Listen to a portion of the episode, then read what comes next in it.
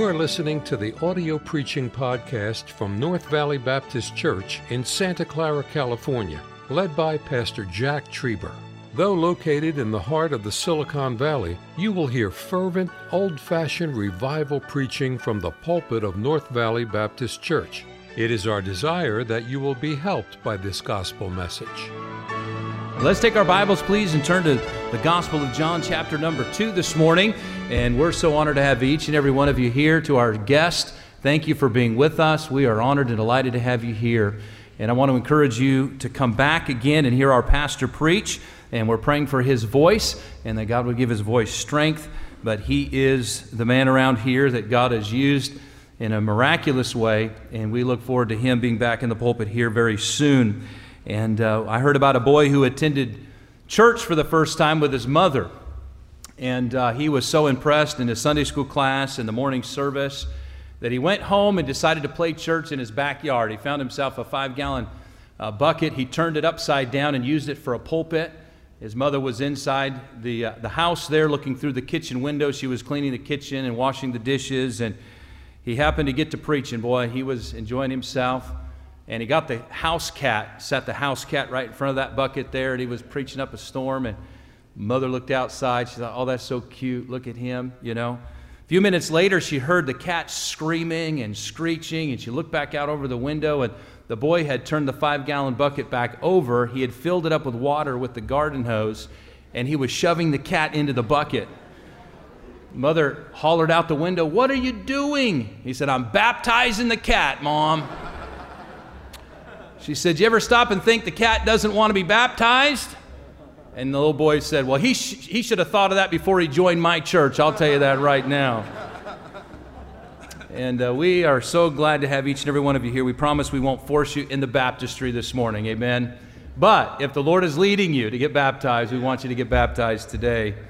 We're in the Gospel of John, chapter 2, and here we have before us the story of the first miracle that Jesus performs. There's a lot of wonderful things taking place in our text, and a desire to be a blessing and help uh, as I communicate God's word to you this morning.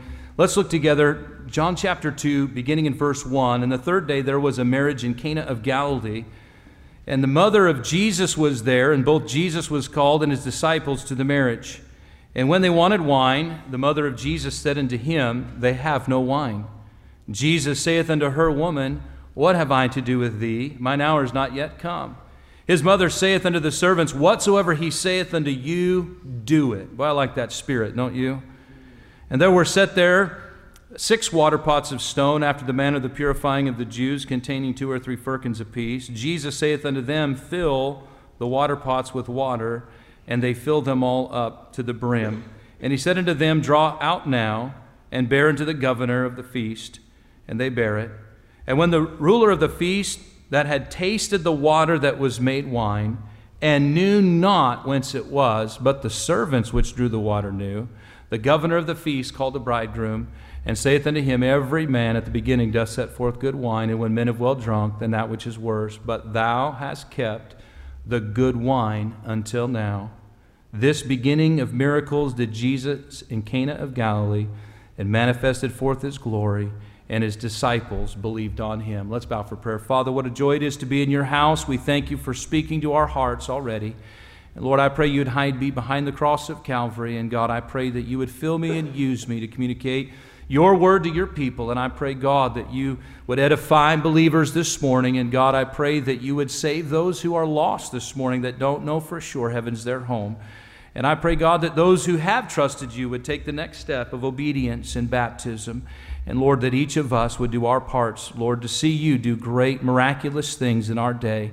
And we'll be careful to give you the glory and the honor, for we ask these things in Jesus' name. And all God's people said, as we look at the miracle that Jesus performed in, the, in Cana of Galilee, we re- realize that it's the very first miracle that Jesus performed. I love verse 11. This beginning of miracles that Jesus in Cana of Galilee and manifested forth his glory. One of the reasons that Jesus performed miracles was to make known the glory of God and the fact that he was God. Acts chapter 2 teaches us this. And his disciples believed on him. And as we consider the miracles of Christ, by way of introduction, we realize that these miracles were always performed in the presence of witnesses. There were always people there that testified of the miracles that Jesus performed. We realize this morning that these miracles cannot be reproduced by science, that these were miracles that God allowed that were supernatural, and they were performed oftentimes to help people. This groom is in a big uh, is in a difficult position as it was customary uh, for the groom to take care of the wedding feast. And so, at this particular feast, as they run out of this wine, uh, it's, it's really uh, important for this young man to put his best foot forward with his new in laws and, and uh, those that are there. And so, he was in a bad situation. This miracle takes place in the city of Cana uh, located eight to nine miles north of Nazareth. Today, many believe it's only about five miles about northeast of Nazareth. It was also the home of Nathanael. It was also the place where the nobleman asked Jesus to, to heal his son, who was at Capernaum at that time. But one of the things that's troubling to me about this passage of Scripture is that unfortunately some people have used this passage to really promote the alcohol industry. Unfermented wine in the Bible is often really connected with, with deep wickedness and sin. If you go to Genesis chapter number 9 and you look at the first time wine is even mentioned in the Bible, you can study about all the sin that takes place that's connected with this fermented wine. You go to Genesis chapter 19 and you see wickedness and sin as well connected to the wine. Had a police officer tell me a few years ago, he said that uh, 90% uh, of criminal activity that we deal with today, the police officer said, uh, is connected to drug and alcohol abuse. Proverbs chapter 20 and verse 1 says, Wine is a mocker, strong drink is raging. Whosoever is deceived thereby is not wise. Proverbs chapter 23 and verse 31 says, Look not upon the wine. Why should we not look upon the wine? Mine eye affecteth mine heart. But it says, Look not upon the wine when it is red, when it giveth its color in the cup, when it moveth itself aright. I like what one preacher said. He said, I don't think I'm better than everybody else because I abstain from drinking alcohol. I just don't think I'm smarter than the Bible. This morning, I want to focus in on the miracle of Jesus. And uh, this group of people didn't even realize the predicament they were in and the need that was taking place and how the Lord Jesus was there to do the miraculous. I want you to notice first with me that Jesus was invited to this wedding. As we look at verse number two, the Bible says, And both Jesus was called and his disciples to the marriage. Jesus honors this marriage with his presence. And I believe he's placing his divine approval on the institution of marriage. God ordained marriage in Genesis as he brought Eve to Adam. And I'm reminded that Jesus said in Matthew chapter 19, in verse number 4 and 5, and he answered and said unto them, Have ye not read that he made them both uh, male and female? And he said, For this cause shall a man leave his father and mother, and shall cleave unto his wife, and they two shall be one flesh. Jesus believes in marriage between a man and a woman. While there are those today who would like to redefine what marriage is, we need to come back to the Bible. And uh, the Old Testament defines what marriage is, and Paul the Apostle tells us what uh, is wickedness and sin in the eyes of God. But even the Lord Jesus in the Gospels explains to us what marriage is all about. Somebody said there would be few, fewer broken marriages today if couples realized the importance of the presence of the Lord and the power of His endorsement upon their union and their marriage. Jesus was there at this wedding. And people often spend more time and more money preparing for a good wedding than investing in having a good marriage. This morning, we need strong marriages today to be the light in this world of darkness that's so lost its way. And yet, Jesus was invited to this wedding. If we are going to know Christ and experience his miraculous power and his working in our lives, he must be invited into our lives. I don't know about you, but as I read this text, I, I can't help but think in my own life and heart, I, I, I want to get thirsty for God to do some miracles in my life as well. And, uh, and here, the Lord Jesus was at the wedding because he had been invited to the wedding. Jesus doesn't want to force himself this morning upon anyone, but he had been invited into this marriage, and he honored this marriage with his presence. This reminds me of Revelation chapter 3 and verse 20. Behold, I stand at the door and knock. This is a picture of the Lord Jesus Christ. Are we doing okay? This is a picture, Revelation 3 and verse 20, of the Lord Jesus Christ standing outside of the church, knocking at the church door. Revelation 3:20, saying, I want inside the church. Just as there's marriages across our land today that really are hopeless because they haven't invited Christ into their lives and into their homes and into their marriage. But there are churches spread across our country today that don't have the presence of God because they haven't taken time to, to invite Jesus to come meet with them. Jesus was a part of this miracle here at this marriage because he had been invited. And if we want to see the miraculous power of God, we must take time to invite him instead of pushing him away and pushing him out. Our government today has been pushing God out. Marriages today have been pushing God out. Churches today have been pushing God out. The Bible tells us in Psalm 33 12, Blessed is the nation whose God is the Lord and the people whom he hath chosen for his inheritance. We need government officials today who will ask for God's presence and ask for God's wisdom to lead our nation, to lead our state, and to lead our local government. We need churches in our land today who are not trying to push God out, but invite Him in. We need marriages today who will invite the Lord in. We have schools today that have pushed God out. Proverbs 1 7 says, The fear of the Lord is the beginning of knowledge. How can our educators begin to educate our children and give them knowledge if there's no fear of the Lord?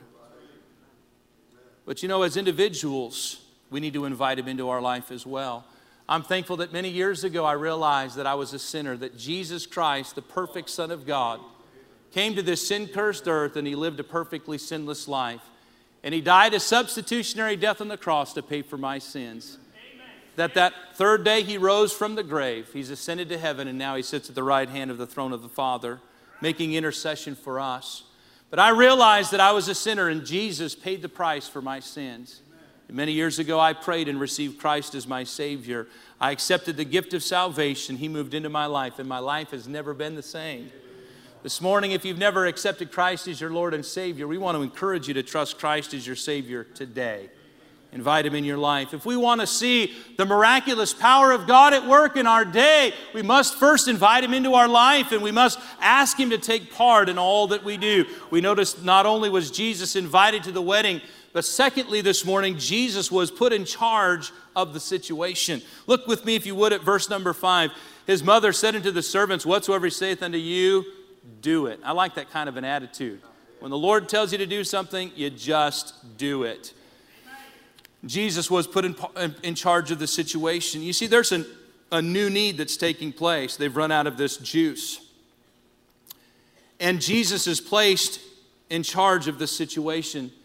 You know that sometimes God puts us in situations and situations and circumstances that are difficult and that are trying. And I really believe that God places us in those seasons of our life so that we will get good and thirsty to see him do the miraculous. And here, they're out of this juice. There's this new need, but Jesus was there to meet the need because he had been invited to the wedding. And there are people in our land today that have needs, but they don't seem to find Jesus anywhere because they haven't taken time to invite him. Mary looked to Jesus to meet this need. 1 Peter 5 7 says, Casting all your care upon him, for he careth for you. Where are you looking to have your needs met this morning? Who are you looking to to meet your needs today? Some people are looking to the government to meet their needs. Some look to their spouse or their children to meet their needs. But we need to be looking up, looking unto Jesus, the author and finisher of our faith. There's not only a new need, but there's a new relationship that develops. Verse 4 Jesus saith unto her, Woman, what have I to do with thee? Mine hour is not yet come. A, na- a natural reading of this might make you think that this is Jesus being disrespectful. But I want you to ponder a few things. First of all, when Jesus said woman, he was not being disrespectful. It's the same word he used as he hung on the cross as he said to John, Behold thy mother, you know, and, and he looked to Mary, Behold thy son, woman, behold thy son. Uh, this is a word of endurement and love. And uh, we also understand that Mary is accepting the words of Jesus as her understanding is becoming enlightened and sh- her faith was unshaken in the Lord Jesus. You see, there is a great gulf fixed now between Mary, the mother, and Jesus, our Messiah. There's a great gulf fixed now between Mary, the mother of Jesus, and Jesus as our master. There is a great differentiation between Mary, the mother of Jesus, and Jesus, our mediator. The Bible says there's one God and one mediator between God and man, the man Christ Jesus. And now, Jesus, who has been subject unto his mother, Luke chapter uh, 2 and verse 52, has now been given the role of authority here. And uh, she willingly submits to this authority and she turns to the servants who are all standing around in confusion and anxiety, trying to figure out what are we going to do in this situation. And Mary gave the best advice any Christian could ever give another person. She said, Whatever Jesus tells you to do, you need to do it. Mary had taken note of the fact that Jesus had begun to attract some disciples, and she wasted no time encouraging them to obey the Lord Jesus Christ. You know, you have good friends when they're encouraging you to be obedient to the Lord. You know, you're a good friend when you're encouraging others to be obedient to the Lord. Jesus was not only given control of the situation, but then he begins to give some specific instructions. Look with me, if you would, at verse 7 and verse 8. Jesus saith unto them, Fill the water pots with water. And they filled them up to the brim. And he said unto them, Draw out now. And they bear unto the governor of the feast, and bear it to the governor of the feast, and they, and they bear it. Jesus begins to speak, and the servants begin to listen. Did you know that if you'll take time to invite the Lord into your life, if you'll come to the circumst- into circumstances that are difficult and you're willing to hand those circumstances back to God and say, Lord, I trust you with these circumstances in my life, that God will speak to you. And if you will take the time to listen to what He says and put it into practice, you better hold on because some miracles are around the corner. Listening to the Lord is an art that Christians have failed to develop in our day. It's either the fact they're not hearing from God or they're simply rebelling against God when He speaks. I remember my wife and I bringing our first child home from the hospital, Josiah. And we went to bed that night and got up the next morning, and I was well rested, ready for the day. My wife didn't seem to be so rested. I said, What's the matter? She said, Didn't you hear Josiah? He cried all night long. I don't know what it is with that kid. He's been crying every since. No, no, no, maybe not. But, but, uh, but boy, when he was young, and uh, my wife would be up through the night. That's when you have a good wife, amen. You know, as a father, I hadn't learned to hear, Brother Man, had the sound of my child crying yet. It was a brand new experience for me. And, uh, and I would encourage any of you men who are new mothers, or new fathers, excuse me, to any of you new father, yeah, help us out here. Ride that train as long as you can, amen. That's all I'm saying. But our second child came along, Jeremiah, and several experiences like that again. And then Joy came along. I don't know what is a father and a daughter kind of thing, you know. But somewhere around, somewhere along the third child, I started developing an ear to hear my kids. And there were actually times that my daughter would wake up at night and I would go help her in the night. Believe it or not, I did. But I had to learn to hear the sound of the child. And God's people need to hear the voice of God. God will speak to you through the scriptures, and God will speak to you through the Spirit, and God will speak to you through the saints. And God will speak to you through the circumstances of life. Proverbs 15 31 The ear that heareth the reproof of life abideth among the wise. The Word of God is our roadmap. And God has all kinds of instructions that He's given to us. As the Bible says in 2 Timothy 3:16, all scripture is given by inspiration of God and is profitable for doctrine, for reproof, for correction, for instruction in righteousness. God desires to give you instruction for your life this morning, but you must listen.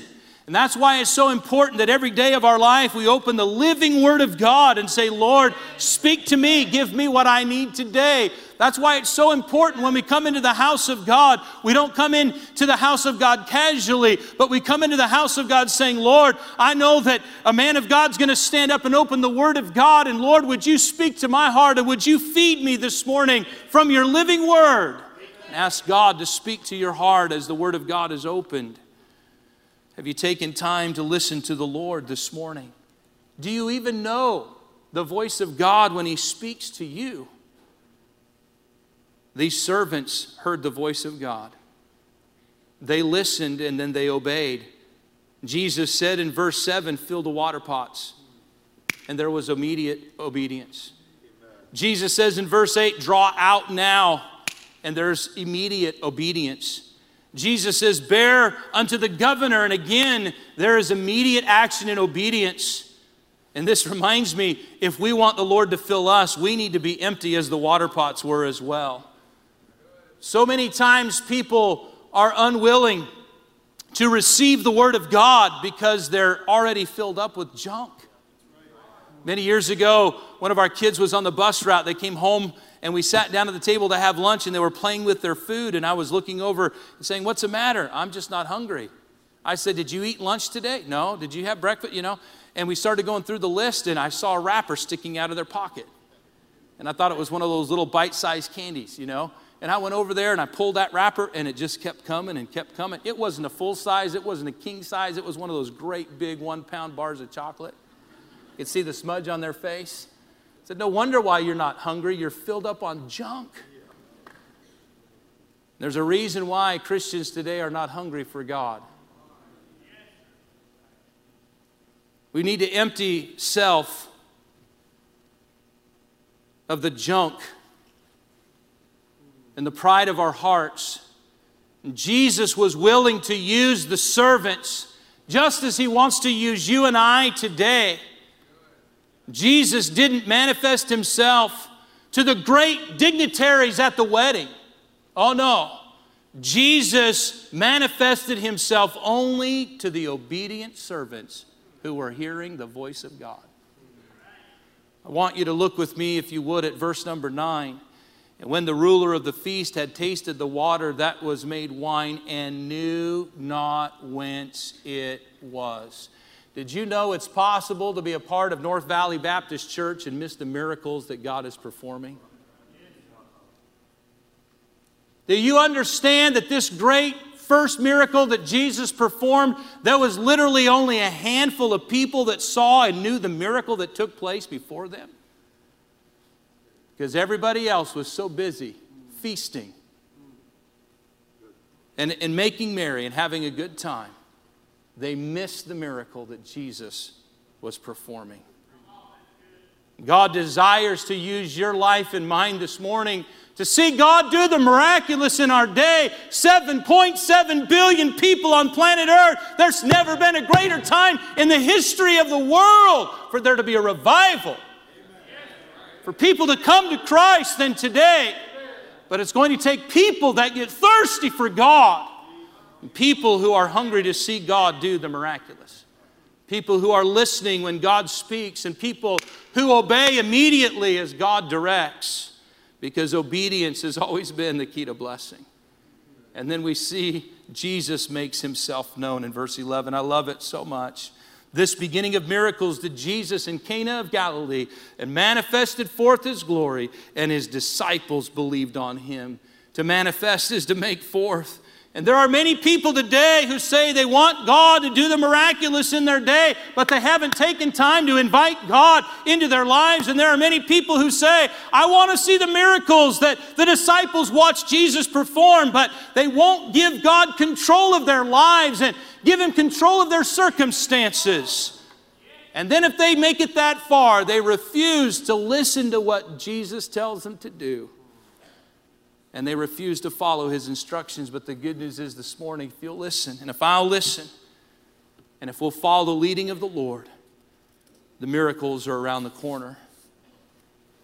May we not be like the people who complain that God is not at work, because we haven't followed the pattern that He's set forth to us this morning from His Word. And when we're obedient to Him and we follow these steps, you know, the beautiful thing is God always has something better for us than we could ever have for ourselves. When we come to the end of ourselves, and sometimes that's the best place to be, we realize that God has something so far better. John 10 and verse 10, Jesus said, I am come that they might have life and that they might have it more abundantly. When we give Him control of our lives, when we listen to His instructions and are obedient to Him, God says, I've got something so far better than anything you could provide on your own. You see, Satan always puts his best foot forward first. Proverbs 1:10 My son if sinners entice thee consent thou not. That word entice means to allure just as a fisherman puts a lure on his line and tries to lure in the fish. Satan says, "Hey, I've put some bait out there for you." And it looks good. You go after that bait, you snag you grab that bait. I don't know about you, but I'd rather shun Satan's bait than struggle on Satan's hook.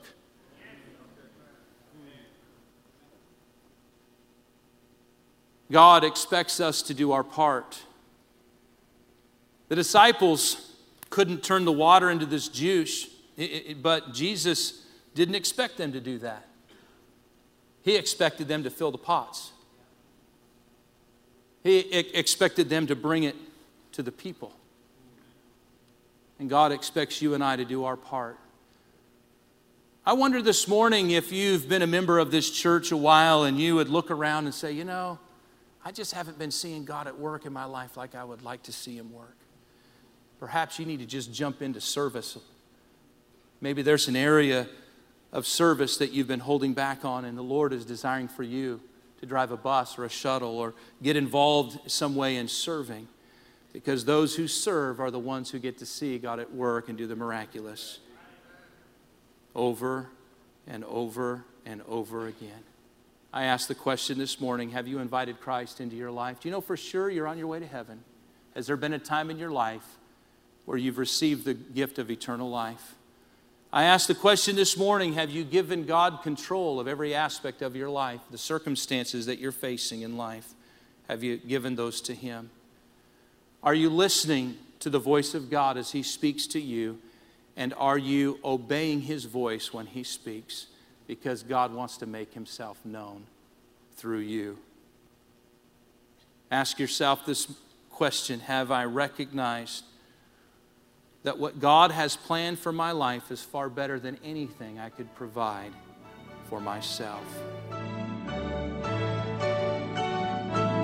Thank you for listening to the audio preaching podcast from North Valley Baptist Church in Santa Clara, California, led by Pastor Jack Trieber.